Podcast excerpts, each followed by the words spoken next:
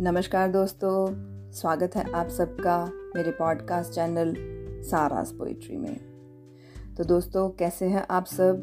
उम्मीद है आप सब अच्छे होंगे और कोविड की सारी सावधानियाँ अच्छे से पालन कर रहे होंगे।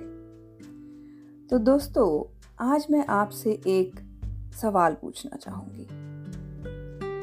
क्या आप कभी उस अनजान शख्स से मिले हैं जो आपको रोज आईने में नज़र आता है?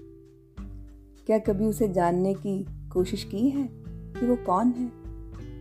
तो मेरी आज की कविता का शीर्षक भी यही है, खुद से मिली।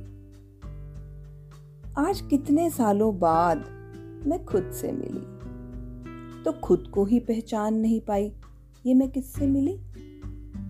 वो क्या था जो अब तक दिल में दबाए बैठी थी? ऐसे क्या राज थे जो दिल में छुपाए बैठी थी? इन परतों में वो क्या दबा था जो अब तक निकाल नहीं पाई और खुद को ही पहचान नहीं पाई? कौन कहता है सबकी परवाह मत करो, पर कहीं तो ठहराव भी ज़रूरी है ना? मिलो तुम दुनिया भर से, किसने रोका है? किंतु खुद से मिलना भी तो ज़रूरी है ना? तो सच में, ज़िंदगी की भागम भाग में शायद हम अपना अक्स देखना कहीं भूल ही जाते हैं। तो आज से थोड़ा सा वक्त निकालिए खुद के लिए। मिलिए उस शख्स से जो आपको रोज आईने में दिखता है।